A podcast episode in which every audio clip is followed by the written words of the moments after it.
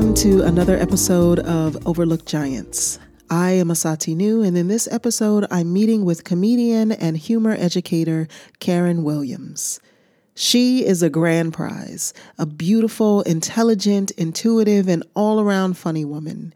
It was truly a treat for me to have an opportunity to share time with her and, most importantly, to share in laughter. The first out black lesbian comedian in the US and serving as a star entertainer with Olivia Travel, Karen has paved the way for lesbian comics all over the world. And she has helped numerous others through her Haha Institute, which focuses on humor and healing. This conversation with her reminded me of the power of peace within, the power of laughter, and how important it is to have community and friends that support you. I am so glad to have her as part of my community, and I'm positive that you will walk away with some healing laughter for yourself in listening. I am Karen Williams, uh, born in Manhattan, raised in the Bronx. So uh, I act like that's my claim to fame, like I invented Manhattan. I did not. Uh, or, or the Bronx. You know, the Bronx, it's so funny. I went to the Michigan Women's Music Festival a few years ago, and you know uh, there's women from all over the country and there were a lot of new yorkers and so i walk up and i got friends from fort greene and brooklyn and everything and they and they're naming where they're from and i go soundview and a little hush falls over because soundview in the bronx was like the baddest project oh, really? oh. so look look soundview uh. you know like i'm bad My friend with me said, I've never seen people introduce themselves by their housing development. but that's that's how we do in New York, you know. Right. It's like, you know. Right. So there's there's that. I'm so I'm a native New Yorker. Um, went to school in New York. Skipped two grades, the third grade and the eighth grade. One of those really smart kids was in high school by the time I was 13, and and uh, went to the Bronx High School of Science. And, you know, during all of that make love, not war kind of era, my dad owned uh, boutiques in, in, um, in Greenwich Village. I was exposed to all of that, you know, living in the Bronx with my mom and, you know, the oldest of six kids and, and just had like this really exciting kind of crazy upbringing. You mm. know, my parents had me when they were 18. So I'm 12 and I'm looking at them and they're 30. And I'm like, oh no, I'm on my own. I, I, I know I'm going to have to figure this out. Y'all are nice, but you, you, ain't much guidance and wisdom or cash flow really coming this way.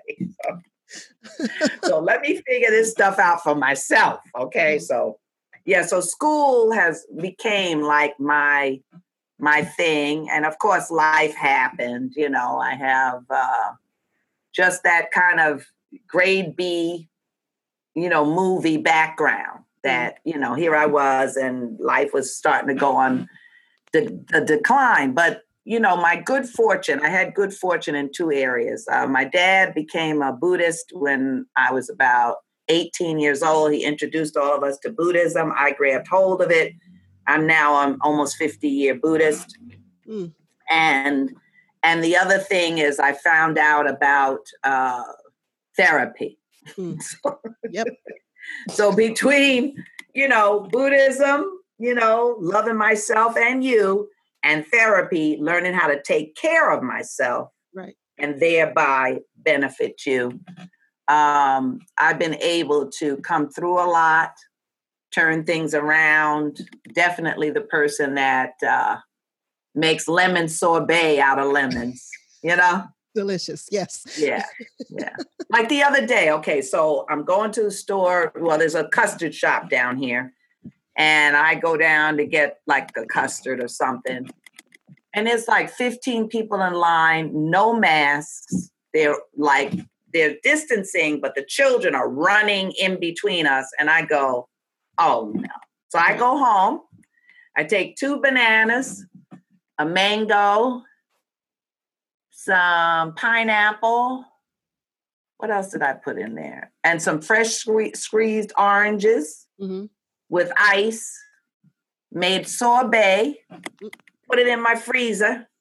Hour later, I'm on my couch eating. I put even put some protein in it, vanilla flavored protein. Okay, yeah. You're not getting that at the ice cream store, right? Right.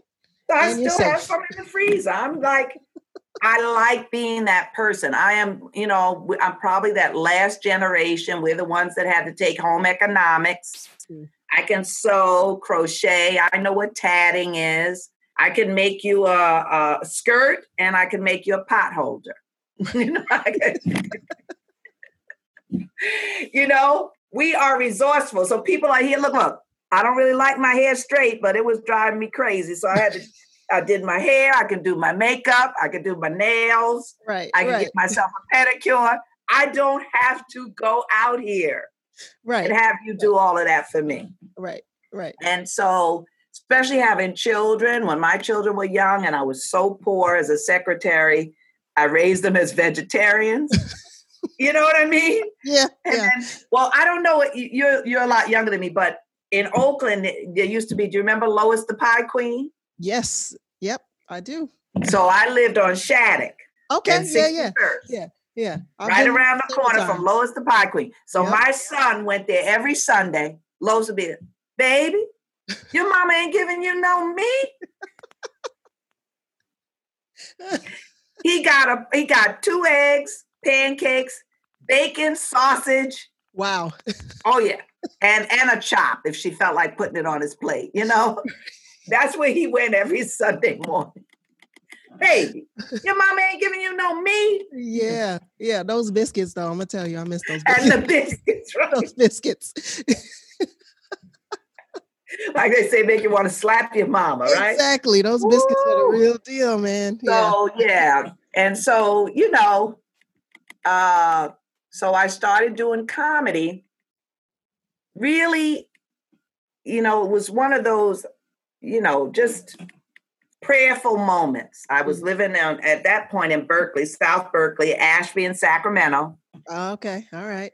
And looking out the window, I'm living in an eightplex that everybody there has been robbed but me because the oh. lady downstairs, instead of saying that I practice Buddhism, she told everybody I practice voodooism.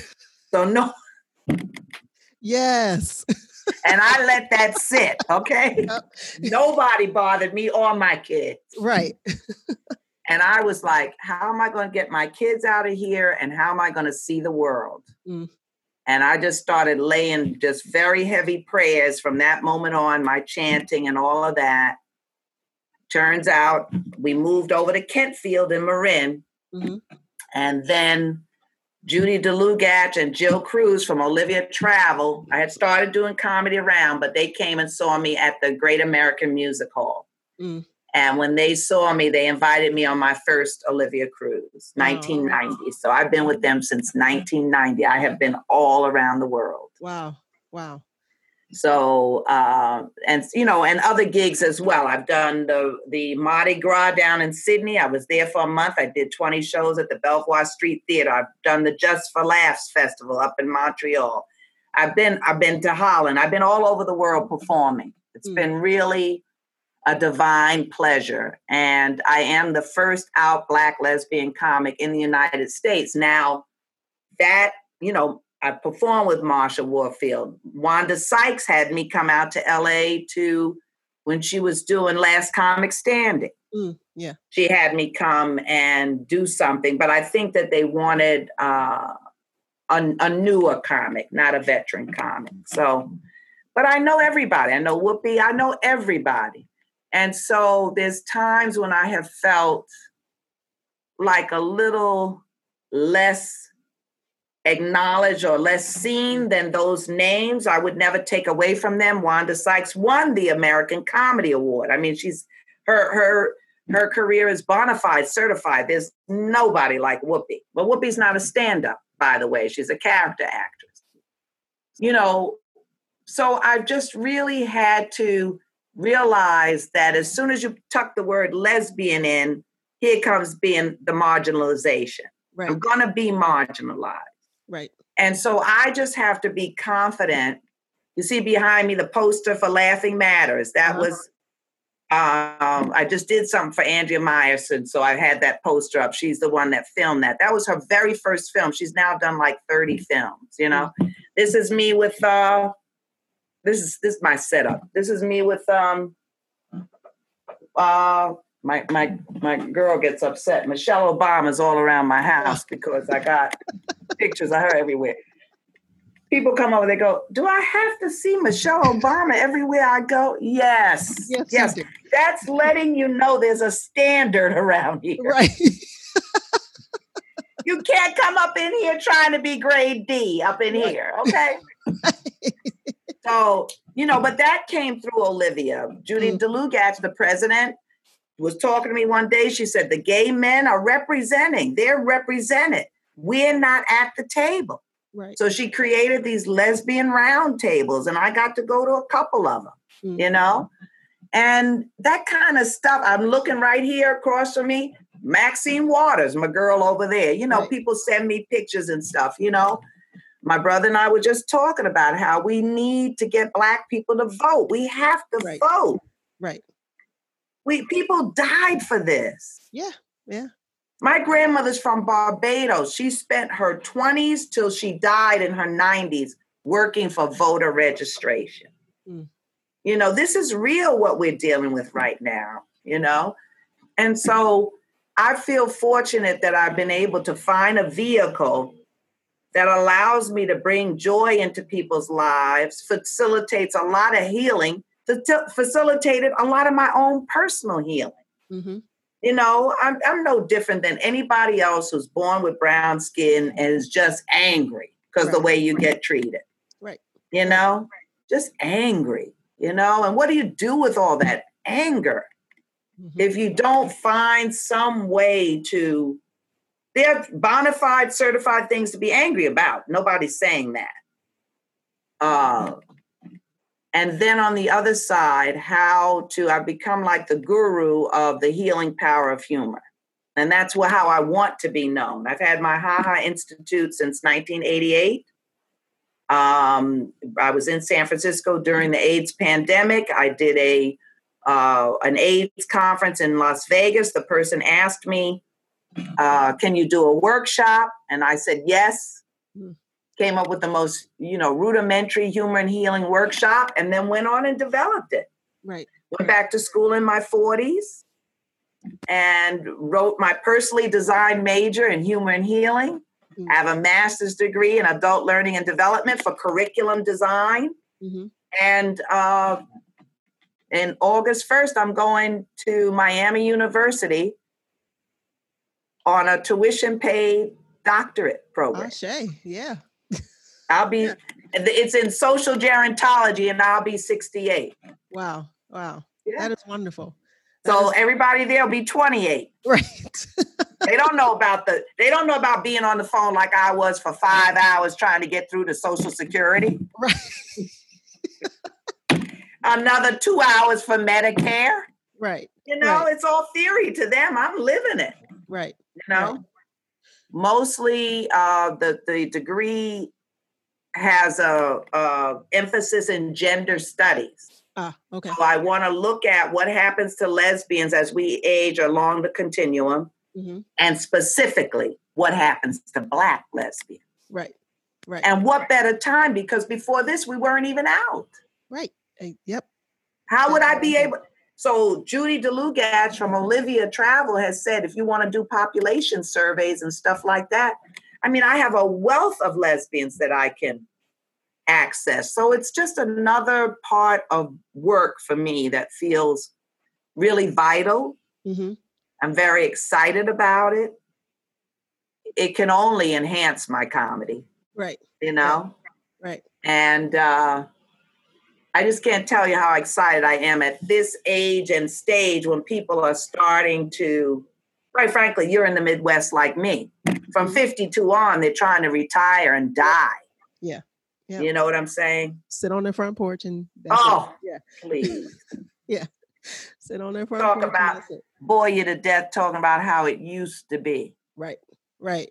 Rather than doing something. Oh, Yeah. Mm. So in your you you've talked about mm-hmm. um, your mm-hmm. discovery of therapy, which I think is mm. extremely important, especially as a black woman, because I feel like, especially in the black community, that is so frowned upon, stigmatized. It shows yeah. that it's a for, some form of weakness, right? Or that yeah you know, if you just take it to the Lord in prayer, that's all you need. You don't need to talk to anybody else about it. And so I think that it is, I always find it interesting um, in listening to people's stories around how it is that they were able to move past that stigma and really to understand the importance of being able to have that outlet for healing. So, at what point did it really click for you that this isn't, you know, it doesn't make me crazy. It doesn't mean I need to be in a loony bin. This is really just for my own healing. Oh, let's see. How old was I? Um, I was uh probably I mean, I was young, like probably 21 maybe. Mm. Um, married already, uh, have a baby and living a couple of blocks from the University of Connecticut in Bridgeport. Well, it was the University of Bridgeport. I went to UConn for a, a year. Um, University of Bridgeport in Bridgeport, Connecticut. And I was walking by and I saw the sign. It said counseling office. Mm. And for some reason, I walked up there and I said, Is the counseling just for students? Mm. And they said, No. I said, I'd, I'd like to get some counseling. And I started going over there. Yeah, yeah. And talking about my upbringing and just, uh, you know, you know, getting that stuff out, you know, like, you know, I had my parents, I had, like I said, teenage parents. It wasn't that they were doing anything particularly wrong because I had a lot of care, mm-hmm. had a lot of freedom. It took me many years to re- realize how much freedom I had. Mm-hmm. And also, I wasn't raised in the church. Right. Okay. So I wasn't looking outside myself per se. I didn't view things as this is God's will. I didn't have a lot of that going on. So I think that the counseling, and it really became more like therapy, was my first introduction to maybe cause and effect. Like maybe there's some relationship there that I can take responsibility for. Right, right. And I think that's when I'm, and then I also took some at the college, I took some psychodrama classes. Mm-hmm. Uh, I tend to be very empathic. I've always been very deeply feeling and all of that. So, those kinds of, that kind of exposure led me to realize how I process information, right. how I take things in it gave me a very strong sense of myself. And I think that that's what a lot of people are missing. Mm-hmm. You can become so wrapped up. My whole family is like this. We're very, the children, we're all very kind people. There's nothing wrong with kindness, and, and yet you have to have consciousness as well. Right, right. Those old, a lot of those old things that black people would say, don't cast pearls before swine. It sounds like you're putting th- something down, but if you really look at those statements, or people do mistake kindness for weakness. Right, right. People do get out here, and it's a lot of predator and prey. Mm-hmm. And I think sometimes we don't want to really look at that. Right, right. And uh, but I think that we have a responsibility. For instance, even when I do some workshops with girls, young girls, I've started telling them about the power of their voice. Mm-hmm. It may not stop the action, but you have every right to say, Don't touch me. Right. Because the voice will automatically repel. Mm-hmm. And then that person knows that you're conscious, you're in there. Right, right. You're not the other that they can just do something to. And that's what we suffer from a lot in this society. You know, I read something the other day where you probably read it too, coming down Facebook, where you have to tell people if Thomas Jefferson was 44 and Sally Hemings was 14, mm-hmm. he raped her. She had six children by him. It was not a love story. No, it was not. She was his property. Mm-hmm. We have to come out of these fantasies about what's going on, you know? And so I think that, and I had an active fantasy life, you know, I think in some ways to help me cope with some of the things that would just go on around us in general. I think that's why people like fantasy. Right, right. You know, it's it's not easy to be fully cognitive and conscious at all times. No, it's it's it's not. but I think that's part of the the walk is it's to to challenging try though. to continue to do that. Right.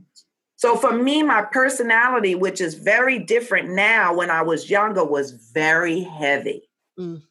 Very heavy because I didn't know how I was not as humorous as I am now. Mm-hmm. I didn't know how to lighten the load because it is a heavy psychic load when you realize you're here, you're here for a reason, you're not just here to suffer, mm-hmm.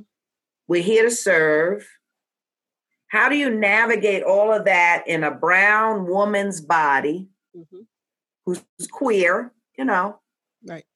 Oh, it's a lot. It's an awful, awful lot. And the fact that people don't think we need help along the journey, I just don't get that. right. Right. Right. I'm going to take a nap when this is over. Because it's important. Naps are important. I just want to put that out there. They Naps are, are very important. important. I nap. My my friend says, "Boy, you sure sleep a lot." I'm napping. This is a lot of psychic energy that I'm putting out here. You know. Yeah. So yeah, the self care, the self care piece they they don't. And then my my cousin, Siddiqui Nia, is uh, one of those. You know, my son's father was like one of the first people in 1970 to you know demand reparations from the united states government it means he never really worked after that you know mm. broken down today but there were young people fighting for this. But now my cousin called me just last week. Cuz, cuz, they, they can't just give black people a check. They can't just give us a check. We got to get some counseling. We got to have some mental right. health right. counseling. We got to have some financial counseling. Right. Yes. Which, yeah, man, yes, that part right you there. You can't just give us a check. We'll be dead. Right. Yeah. Yeah. You know, so I said, calm down, brother. It's okay. It's not 1970. a lot of us do know that since the 1970s, it's been 50 years, we need to talk with someone. Right. Right. You know, we might need to check in all the diagnoses. I, I went through all of that stuff on the inside while they were diagnosing my son and all that other kind of stuff. But I did what I could. Right diet. I have a, a, a I have a lot of cookbooks, but I even have a cookbook, you know, how to prepare meals for your ADHD kid. They don't need dairy and long before gluten free. They don't need wheat. Right. Right. They certainly don't need all that sugar. Right. Right. But there's, you know, we have to take responsibility for what goes on in our life today too and it's not easy if there's still people alive that can say I'm the granddaughter of slaves. Mm-hmm. Yeah. We also need to be kinder to each other. I had somebody say to me one time, You have a slave mentality. And I took real offense. I was a business owner. I was, what are you? But then I realized you're accusing me of something. We're all in this together. It's going to take some generational healing yeah. Yeah. for us to be completely free mm-hmm. of the bondage that had to take place in here for us to even can you imagine sometimes i try to imagine like i've never been to um any of the um, like President Obama took his children to where like slaves were held. Oh yeah. Before yeah. they okay when they came here, or or I've never been to a cabin. Right. Right. Do you realize that in my mind, I did not realize people were sleeping on the floor? Mm. Something as basic as that. Like in my mind, I knew they had like pallets. Right. right. Or mattresses on the floor, maybe. But really, in my mind, I thought it was a bed and a cook stove and. Right, right. You know what I'm trying to well, say? Because oftentimes it, it is even portrayed in some of the the media that we watch. You know, in a lot of the movies, we look at these cabins, and you know, even in that, the conditions are while deplorable. They're still kind of they're still portrayed as something that is livable, right? Livable. Right it did not occur to me that you'd come in and you don't have water to wash. Mm-hmm. Yeah. Or I saw this thing, you know, somebody was at one of those um, rallies. A white woman looked like a regular, ordinary white lady you'd see somewhere and had a sign that said they didn't want to wear masks. Ma- muzzles are for dogs and slaves mm. and had a black woman's face there with that horrible muzzle where they could only drool. Yeah, yeah. Yeah. The first time I saw that just in a picture, I was upset for two days because mm-hmm. I got a mouth. I would have been drooling out of some shit. Okay. Right. Huh? right. Right. Right. So in your in in the process of because I know even in terms of your education and the institute and even you know the the work that you do and the different shows that you do, um, particularly when you're work when you're having conversations with uh, queer women of color, however it is that they identify, um, versus especially in terms of older queer women of color, do you see where there is still sort of like this stifled um, mentality around really being free in who you are? I think that I see less of it when people are more economically free. Mm.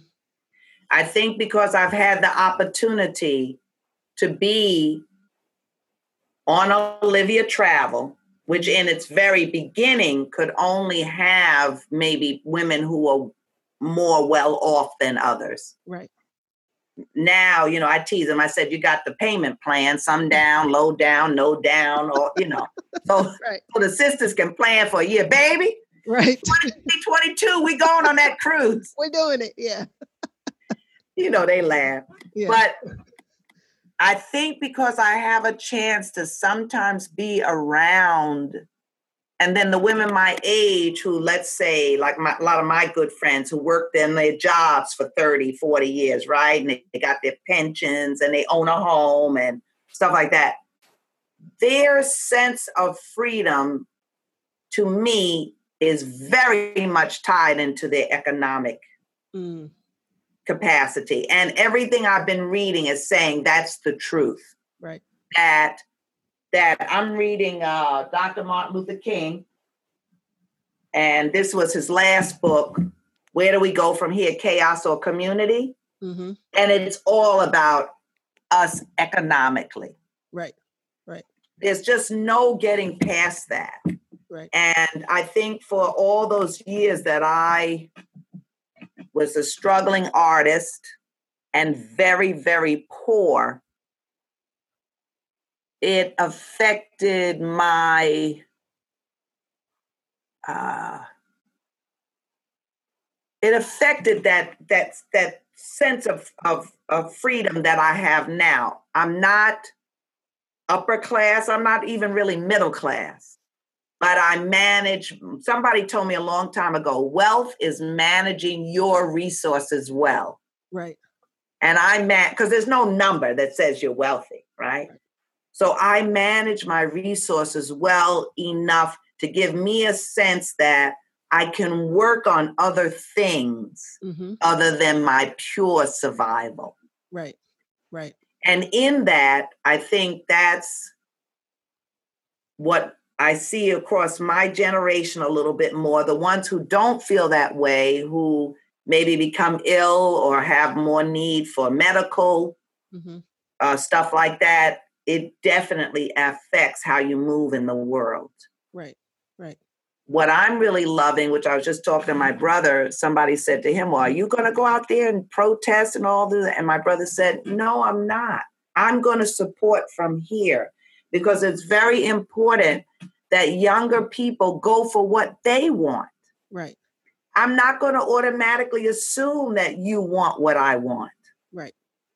right. It, it's it's different. Even that you say your partner and you are raising a child is very different than me raising my children by myself. Right. It's it's it's and and I tell everybody single parenthood sucks. Not not because it's sucky in and of itself. If you're if you're ten when you're ten when your child was learning to tie its shoe, you could say to your partner, "Baby, look, right, he's tying his shoe." I don't see what I'm saying. I don't mean yeah. it just from a negative thing. I didn't have anybody to share even the good things with. Right. right. You know what I mean? Yeah. I think all of that, all of that, um, the myth of the strong single black woman, all of that stuff. I mean, people get weighed down with that. Mm-hmm. Mm-hmm. It, it's too much. Now, in the context of being the, you mentioned the strong black woman, because that is something that I've heard even coming up since forever. That that's yes. got to be, that's what you got to do. Right. Um, along your path in your career, um, do you feel like you've always had to have up that wall of being the strong black woman especially when you walk into a room of cis white men uh, who already have preconceived notions of who you are as a woman of color just you know not even including the lesbian aspect but mm-hmm. just as a, a, as a black woman walking into the room um, do you feel like you've always had to have on that armor uh, in, I, I'm not around. You know, my my life is very lesbian and gay. Okay. So most um, I, I perform for lesbians. I do when I'm with people who are cisgendered. It's usually in the context of me doing some kind of haha institute workshop or something like that. And since I'm being brought in, there's just a certain air right. that right. you know I don't really get subjected to on a on a um, on that level professionally. Mm-hmm. Uh, as far as my personal way of being in the world, I think the main thing I learned from Oakland in particular was the power of that Black lesbian sisterhood. Mm-hmm. And it's with me, it lives inside of me. Right. So I have women I could cry to. Right. I have women I can say, This shit is hard. I do not feel like doing this. You know? yeah. And they'll be like, Sis, you know, come over here. Just right. like, let's go get some ice cream over on, in Piedmont. Okay. You know. Right. And then I come back and I'm all like, okay, I can do it. Right. You know, right. but I know the power of that sisterhood. Mm. I don't, I could not. I see some of the younger artists in particular really trying to go it alone. And I try to take them aside if I can. I'll say, listen, you didn't ask me this, but please get get you some friends, some some people you can a community. See, we know the importance of community. Right. I don't I don't really do things out of community. Now, granted, I face a lot on my own. There have been times in the 30, I've been performing now 37 years that I felt like, oh, there was sometimes like, oh, I do not want to be the only black person here right now. Right, right, right. And yet, deep down inside, I felt like if I'm not here, then we're not here. Mm-hmm. So that kept me going, mm. you know. And then, as you know, then when other Black people start showing up, then you got to deal with your own internalized shit. Right, right, yes. Now, where, where does sister come from? What? Do you know I've been here? Where you come from? What? you know. Right, right, right it never stops. Yes. Yeah. It never fucking stops. Yeah.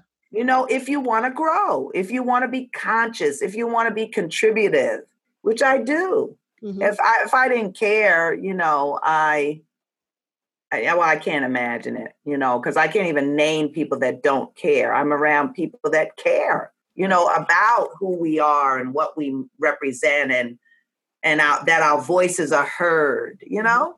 Right. It's important stuff. Right. So, um, if you could just tell me, uh, in terms of your your own, and if you don't mind talking about it, your own personal life, when what was your first sort of recognition that you were a lesbian woman? A lesbian. Ooh. Well, I, I just recently did a show and I said I was born with a little L at the bottom of my belly. Um, but I I just told my mother this. I remember being about 12 and looking up the word lesbian. Mm. And it said someone from Lesbos. So that didn't help me. No, it did not. it did not help you at all. Although I've been to Lesbos two or three times now with Olivia.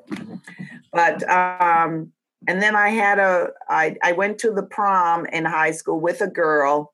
It wasn't because we were out lesbians or anything. It was no guy had asked us. So mm.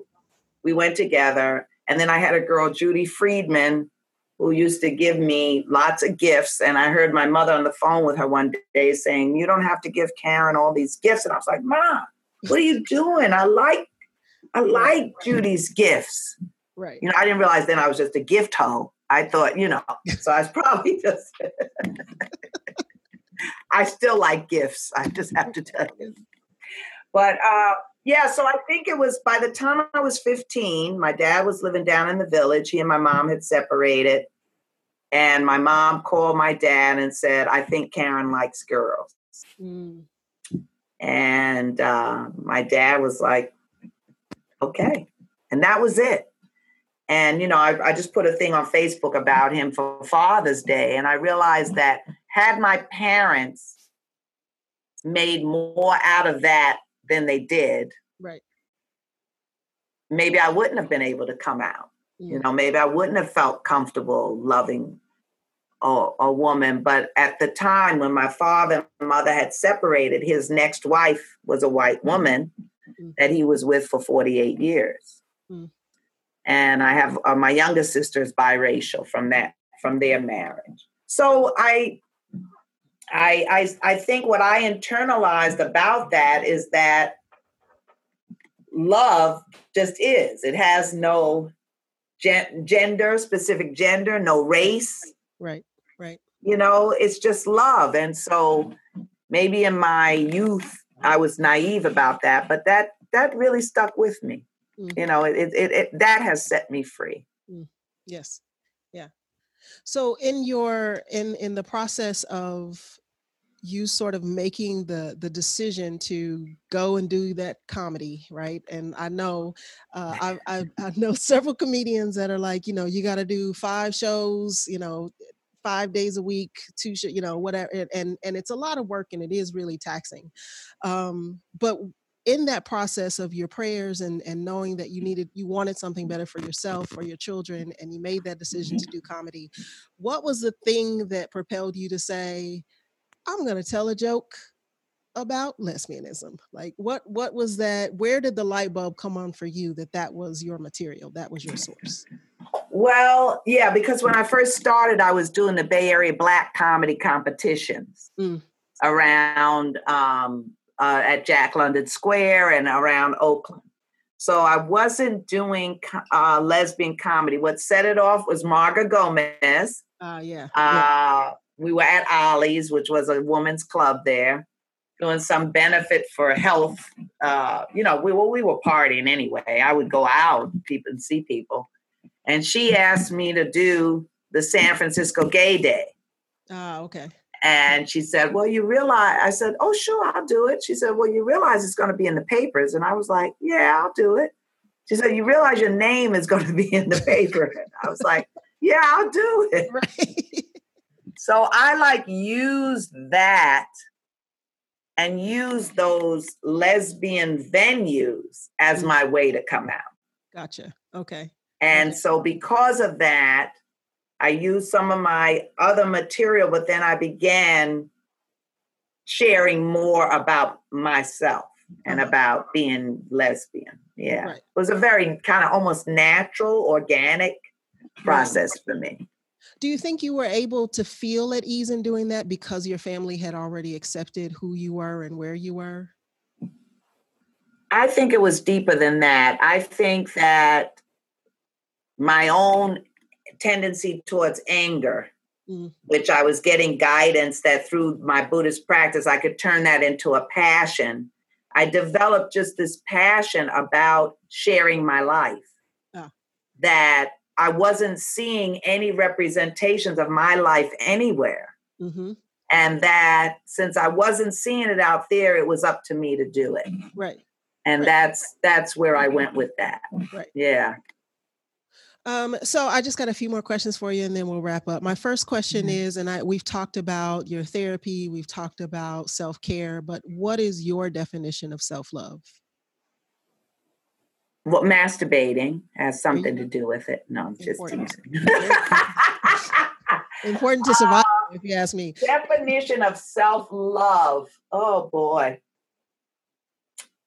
because I really have been on that adventure of that of late. Mm. I think it really boils down to taking time to really appreciate yourself. Mm. Really take that, and, and it happens throughout your life. I think it's different at different times, right? Mm-hmm. For me, at this time in my life, is to really have a deep appreciation for myself, mm. my struggle, what I. I've done some amazing things, mm. you know, and and I don't really in those moments think that way. Right. It's just something else I'm doing, you know? But I think this pandemic, being isolated like this, sheltering in place, I am really able to to to take myself in in a different way. Right. Right. Um, go a little bit deeper than even the stories we tell ourselves. You know what I mean? Yeah, yeah, yeah. Uh, it's transforming everything for me right now. My relationship with my adult children is different because they're adults now. Yeah, yeah. With my parents, it's very different. I know how to show love now, but I don't invite you in anymore to abuse me. Mm, exactly. I, you know, I'm ha- I'm happy. I'm seeking out people friends, positive things, reading great books. Oh man, I am really enjoying myself. Right.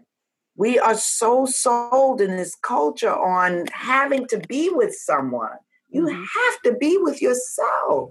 Yes, yes. You have to be with yourself. And then I think it enhances your other relationships, then. Mm-hmm. You know?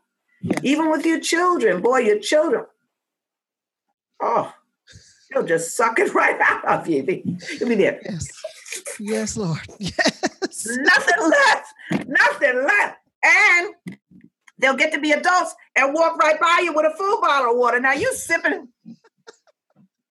You're like Negro. Do you know what I did when you needed some water? Right. right. Right. Then that's when you start telling the story. I walked up a hill with one. Shoe you know, that's with all of that walk with the little shoes and all that. Because I start to feel like I got some of them stories in me too. Right. exactly. Here. Um, so the last question that I have is if you were to offer experience to a queer woman of color, any age, who is trying to establish themselves in the arts and find their way, uh, what advice would you give them? Be tenacious. Mm. Never give up.